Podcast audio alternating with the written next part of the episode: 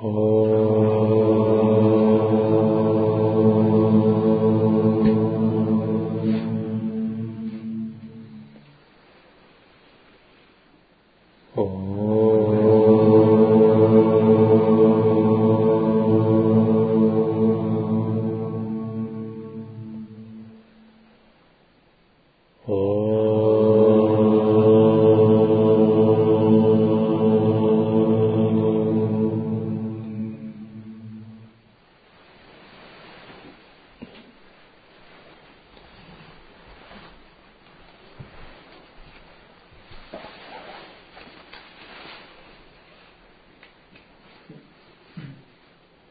Это текст жизнеописания Будды, канонический, согласно сутре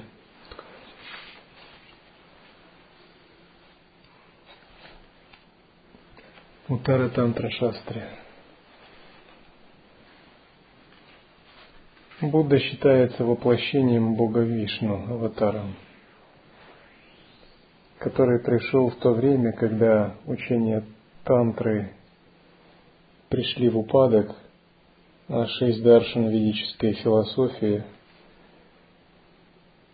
и, собственно, веды были слишком уж цветистыми и малопонятными людям из простых каст.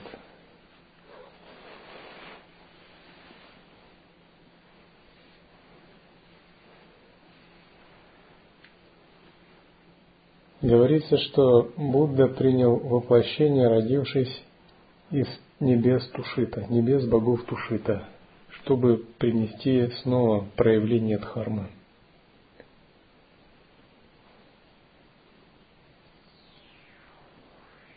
Поскольку мы следуем учению Сахаджаяны Махасидхов, то Будда у нас почитается как один из а, аватаров или проявлений исконного света.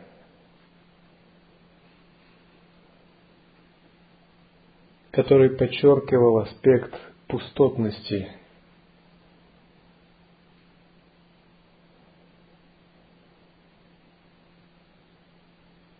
отсутствие самобытия и страдания, возникающие от мирских желаний.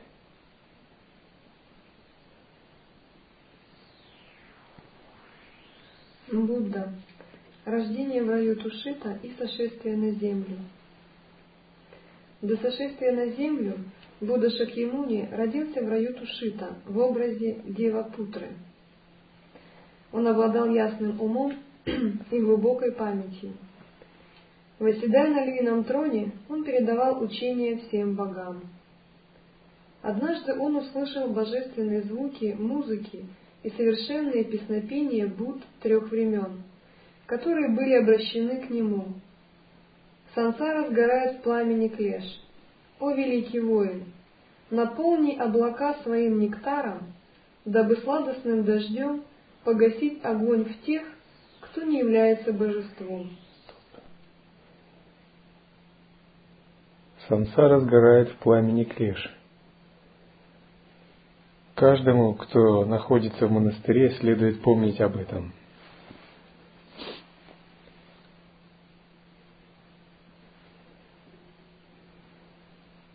Хоть и клеши имеют природу ясного света, когда с ними происходит отождествление, есть сансара, которая сгорает в этом пламени –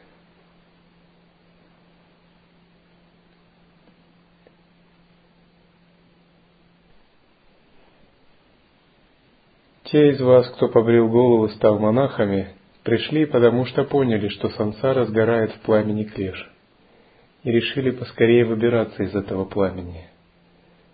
Однажды поняв это, не следует этого забывать никогда. Иначе у нас будут возникать разные мысли. Достигать мне просветления или, может, не достигать. Или монашество – это очень серьезный выбор, мне надо думать. Вы тонете, вам кидают круг, а вы думаете, схватиться за круг – это очень серьезный выбор. Да у вас нет его просто. Поэтому все рассуждения о серьезности выбора, может, они и кажутся чем-то реальным для мирского человека, но для святого это просто химера, смех один. Нет никакого выбора. Выбор бывает, когда ты идешь в ретрит или делаешь бхакти, делаешь махашанти или нераламха медитацию. В этом есть выбор. А в другом выбора нет –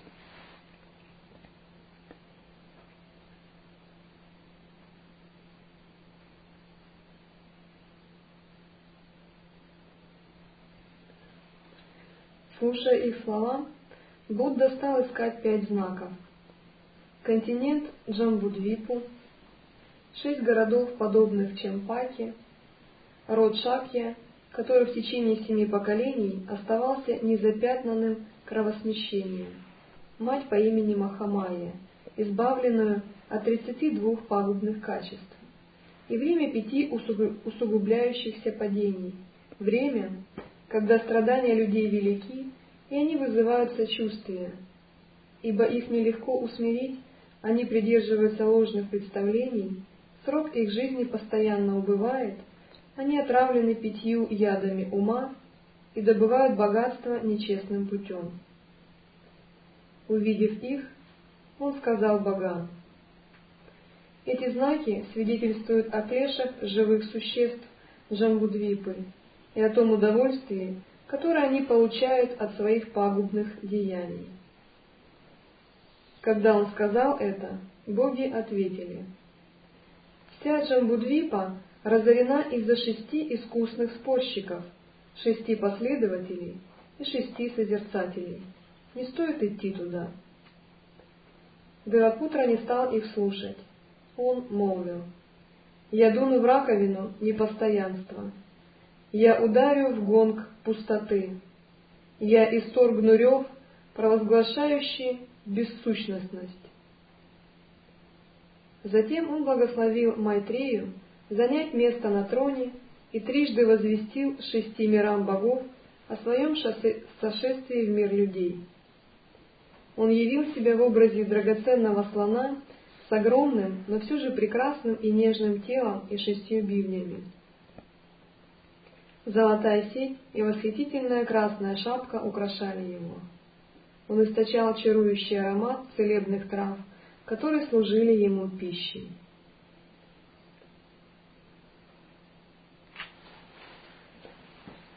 Вхождение в чрево матери. В полночь пятнадцатого дня второго месяца, в полнолуние, когда Махамая пребывала в уединении, Будда вошел в ее чрево через правый бок. Махамае снилось тогда, что гора ей стала подушкой, и в теле ее взошло солнце. Махамая видела, как она давала учение множеству живых существ. Она чувствовала себя легко и свободно. В течение последующих месяцев она видела множество благоприятных снов и познала высшее блаженство. Ум ее совершенно освободился от клеш. Через десять месяцев пришло время родов. Махамая гуляла по, саду Лумбини. Вдруг она, быстрая как вспышка молнии, обхватила ветвь дерева Лакша правой рукой. Ребенок появился на свет из правого бока. Брахма и Индра сошли на землю, дабы принести подношение. Они завернули младенца в ткани из чистого шелка. Затем Боги и наги омыли его, и ребенок сделал по семь шагов каждую из четырех сторон света. В это время он явил множество драгоценных сокровищ исполнил желание своего отца, посему его нарекли Сидхартхой, что означает «исполнитель желаний». Дабы воздать почести Якши, Бадхисатва взошел на колесницу и, заняв место на троне, сделанному из четырех видов драгоценных камней, направился в город Капилавасту. Там собрались те представители рода Шакья, которые в силу своего неукротимого нрава не уважали никого. Но когда Бадхисатва проследовал мимо них, они тотчас же покорились. Так он получил еще одно имя – Шакьямуни, что означает «усмиритель Шакья». Когда он приблизился к храму Шакья Пхела, Бог вышел ему навстречу и совершил простирание. Так он стал именоваться Богом богов. По истечении семи дней после рождения сына мать скончалась, и мальчик был отдан на попечение тридцати двух кормилец. Все брахманы и астрологи были едины в своих предсказаниях. Они говорили, что если ребенок отречется от трона, он станет Буддой. Если же останется во дворце, то станет правителем Вселенной. Однажды в царство из Гималаев пришел Риши по имени Кришна вместе с племянником. «Зачем ты пришел сюда?» — спросил его царь Судхадана. И Риши ответил, «Великий царь, я пришел взглянуть на твоего сына. Я пришел посмотреть на мудреца, избавителя всех существ. Какую судьбу предсказали ему астрологи и мудрецы?» «Он станет правителем Вселенной», — ответил царь Судхадана. «Слушай, владыка земли», — сказал тогда Риши Кришна, — «в заблуждении пребывают умы тех, кто так говорит. В это трудное время нет никого, кто мог бы править Вселенной. В этой сокровищнице учения заключены все добродетели. Он достигнет состояния Будды и победит все пороки». Царь увидел, как глаза Риши наполнились слезами и спросил, «Почему глаза твои полны слез? Неужели есть опасность, что жизнь моего сына внезапно оборвется? Прошу, скажи, видишь ли ты хоть один дурной знак?» И Риши ответил, «Даже если дождь из Ваджр обрушится с небес на землю, он не повредит и волоска на теле этого мальчика. Твой сын — великий святой». «Так почему же ты плачешь?» — спросил его царь. Ириша ответил. «О повелитель людей, найдя сокровищницу учения, я умираю, не исполнив своего желания. Я знаю, что не сумею попасть в нирвану, я вижу свои пороки, и слезы наполняют мои глаза». Позднее двоюродный брат Риши, Меджин, стал одним из монахов Будды и получил имя Катхаяна. Совершенное владение искусствами. Убранный всеми украшениями, он стал знатоком астрологии и литературы. Когда покинул город, он пребывал в самадхи в тени деревьев Джамбу, восхваляемый шестью сыновьями богов. Увидев своего сына в тени деревьев Джамбу отец вознес ему хвалу. «О мудрый! Дважды я простирался к твоим стопам. Первый раз, когда ты был рожден, а второй раз, теперь, когда ты пребываешь в самадхи, о освобожденный». Пришло время, и все шаки попросили Бодхисаттву найти себе супругу. Следствие пагубной страсти, женитьба, словно лист ядовитой травы, приносит страдания, раздоры и обиды, неразумно быть рядом с женщиной. Так отвечал им Бодхисаттва. Позже, размышляя над этим, он сказал, «У предшествующих Бодхисаттв были жены и дети, и я последую их примеру». Сказав так, он дал согласие на женитьбу. «Кого бы ты хотел взять в жены?» — спросили его. Бодхисаттва записал те качества, которыми должна обладать его избранница, и протянул этот список министру, сказав, «Если найдешь такую женщину, приведи ее ко мне». Когда министр принес этот список дочери Шаки Лакны Бичона, она спросила его, «Почему ты пришел ко мне?» И он ответил, «Сын Судхатханы несказанно прекрасный, украшенный тридцатью двумя особыми знаками – и великолепными признаками, перечислил достоинства, которые желал бы видеть в своей царице. Тогда девушка молвила, «Брахман, я обладаю такими достоинствами. Махасатва может стать моим мужем. Если он согласится, не будем откладывать свадьбу». царь Судхадана попросил, чтобы девушку привели во дворец, но ее отец, считая, что Бодхисаттва не слишком искусен в состязаниях и играх, отказался отдать свою дочь Шакьямуни. Дабы утешить царя, Шакьямуни решил принять участие в состязании. Он одолел всех соперников, а когда стрелял из лука, все были поражены искусностью его стрельбы. Бодхисаттва сказал, «Это сердце земли, где пребывали все предшествующие Будды, остается в покое.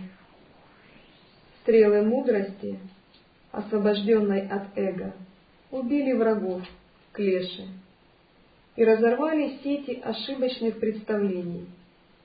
Так Будды достигли нирваны, покоя и драгоценного просветления, лишенного всяческих загрязнений. Здесь описывается качество Будды перед мирской жизни, перед тем, как он отрекся от престола. Говорится, что он владел различными искусствами, воинскими, боевыми, борьбой, философией и прочим. Это означает, что владение различными способностями – это качество ясности, которое соединяется в различных ситуациях в вашей жизни. Считается, что это признак того, что духовная практика такого существа в этой жизни будет продвигаться без серьезных препятствий. Другими словами, чтобы достичь просветления, у вас должен быть потенциал, идущий из прошлых жизней – а если его нет, то его должно развить в этой жизни.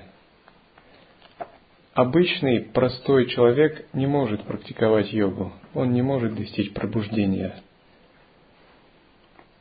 Робкий, нерешительный, привязанный к материальному имуществу, неуверенный в себе, не обладающий способностью к пониманию учений, не обладающий неким духом авантюризма и даже внутреннего некого безумия в хорошем смысле слова, не помешательства, не обладающий огромным мужеством и решимостью, не может достичь освобождения.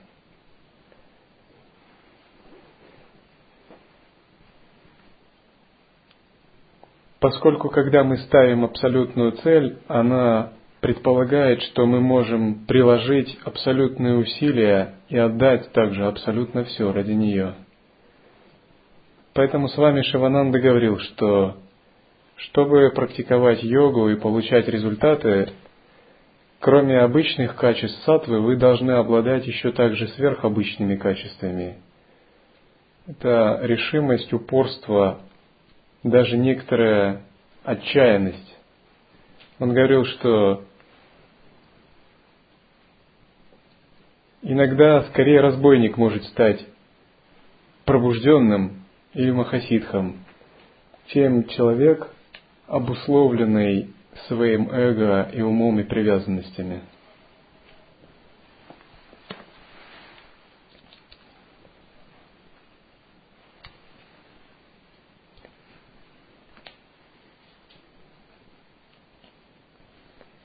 Хотя все эти качества, они проявляются снаружи, вам нет нужды проявлять что-то вовне. Все это реализовывает во внутреннем смысле. Нужна огромная решимость, когда отрекаешься от мира. Нужна огромная внимательность, когда практикуешь заповеди, медитацию или практики. Нужна отчаянность, когда твое сознание меняется под воздействием желания или клеш, а ты все равно противостоишь им, удерживая присутствие. Когда возникают препятствия и прочее, и кажется, кажется, что теряешь все. И тем не менее ты продолжаешь практику. Нужна огромная сила и упорство, чтобы ежедневно, годами практиковать садхану, которая, в общем, не приносит иногда никакого наслаждения. техники и прочее. Однако, если у вас есть такие качества, все это подразумевается само собой. Нет нужды даже об этом говорить.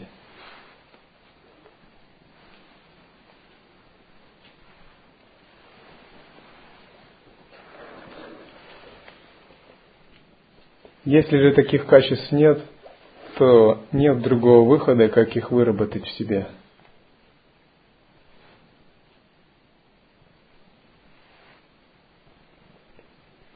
Отречение от престола. В то время Бадхисатва был увлечен музыкой и пением. Как и предсказывали Риши, отец, Бадхи, отец Бадхисатвы увидел во сне, что его сын отказался от престола. Испугавшись, он стал осыпать Бадхисатву всеми земными сокровищами и приказал стражникам не спускать с него глаз. Говорят, что Маха... Э, жена Будды занималась благотворительностью и была набожной женщиной. Сам Будда посещал разных философов, однако у него не было удовлетворения. Тогда он быстро разочаровался в своем образе жизни или решил следовать пути освобождения.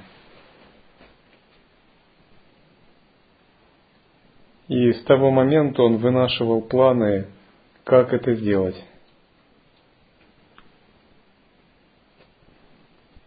Жена его тоже склонялась к тому, чтобы стать на путь освобождения. Однако у них уже был ребенок, и у нее не было уж такой большой решимости. Отец, видя это, окружил его всяческими наслаждениями и благами. Приказал построить дворец на каждый сезон и усилил охрану. Но истинного льва в клетке не удержать. Что для него дворцы и охраны?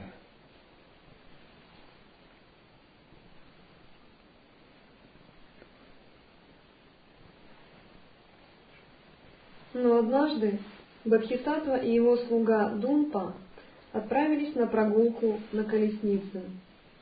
Их путь сначала лежал на восток, затем на юг и на запад. Так Бадхисатва впервые увидел старость, болезнь и смерть. Узнав, что такое людское страдание, Бадхисатва пришел в величайшее волнение.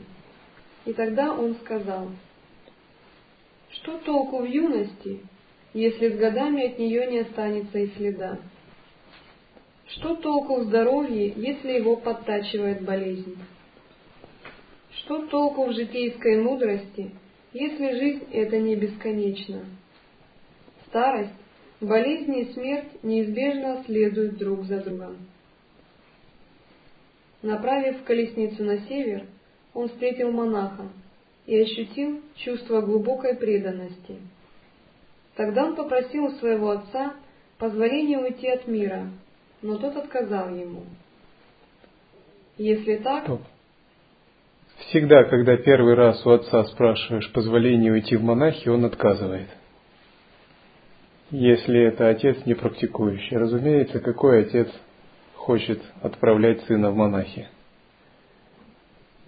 Однако лучший способ спрашивать позволения – это подобно зенскому монаху Кидзану – который отрубил палец тогда и сказал, «Вот вам мое подношение, что вы меня отпустили в монахи. Следующий будет моя голова, если не отпустите».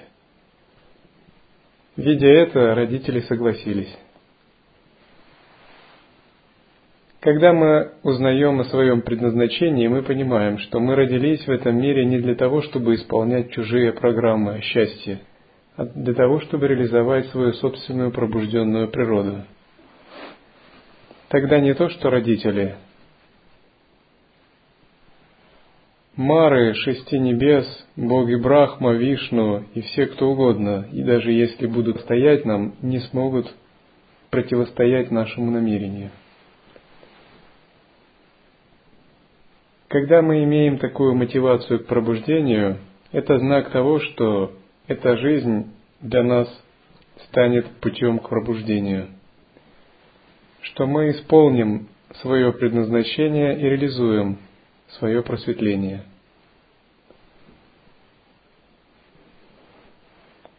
Всякий раз тот, кто практиковал раньше и имел духов, высокий духовный уровень в этой жизни, он быстро встречает учение учителя в юных или средних годах, без сожаления отрекается от мира – и идет вперед к пути пробуждению, подобно рогу носорога. И даже если он испытывает препятствия вследствие омрачения утробой матери и накопленных карм, он на них не обращает внимания так, словно это нормально, и непрерывно идет навстречу своей цели.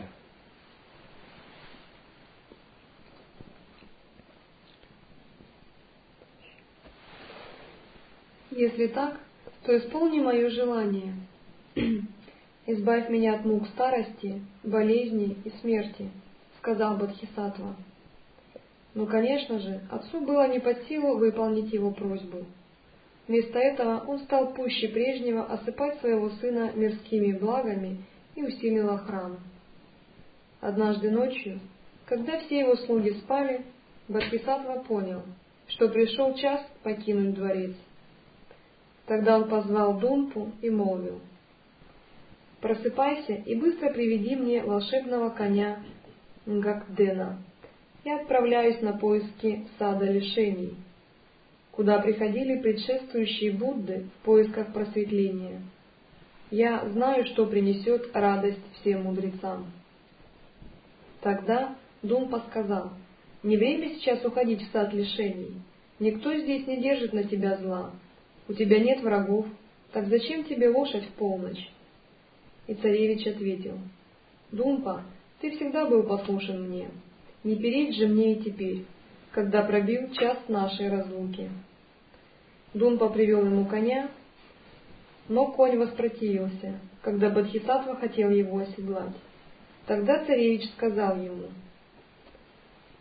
«Как Дэн, последний раз я оседлаю тебя, так отнеси же меня без промедления в сад лишений.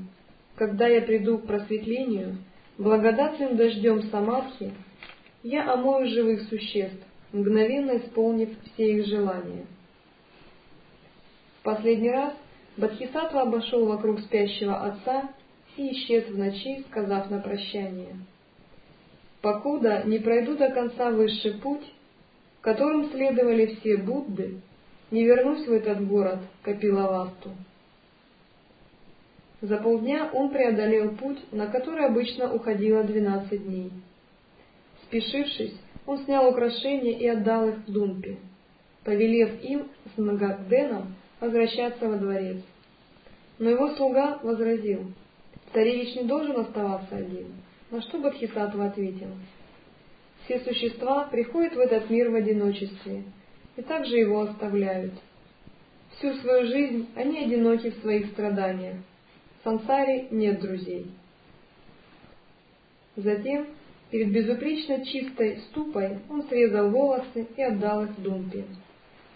Индра, представший в образе охотника, принес монашеские одежды и отдал их царевичу в обмен на его изысканные шелковые одеяния. Царевич сделал чашу из листа дерева каравира и отправился к царю Бимбисаре, чтобы уравнять добродетели. Царь испытал чувство великой преданности к Бадхисатве и обратился к собранию. Украшенный высшими знаками и многими признаками совершенства, он на шаг опережает других. Поглядите на него, о мудрецы! Прогуливаясь Сидхархой, Царь завел разговор о той роскоши и богатствах, которые заключают в себе жизнь в сансаре, а затем, возвратившись во дворец, показал царевичу всевозможные развлечения. Но Сидхарха сказал ему, «Земные удовольствия не волнуют меня. Даже если вся эта земля с ее океанами наполнится семью видами драгоценных камней, человек не будет доволен, это все равно, что жечь дрова летом. Любые желания ведут к привязанности и отвращению. Очень трудно пересечь океан страдания. О царь, твоя власть подобна грязному болоту. Она источник боли и страха. Лишь невежественный может желать ее. Шесть лет Сиддхарха вместе с пятью аскетами Риши претерпевал лишений на берегу реки Найранджуны. Он вел столь суровый образ жизни, что, взглянув на его спину, можно было увидеть ребра. Божества, наблюдавшие за ним, оплакивали его, полагая, что дни царевича сочтены. Сын Шакии, суть живых существ, лучше бы ты остался давать учения на небесах Тушиты. Ты пообещал освободить всех существ. И что же?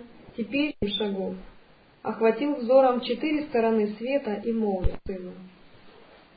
И Сиддхартха ответил, «Эта земля может обратиться в прах,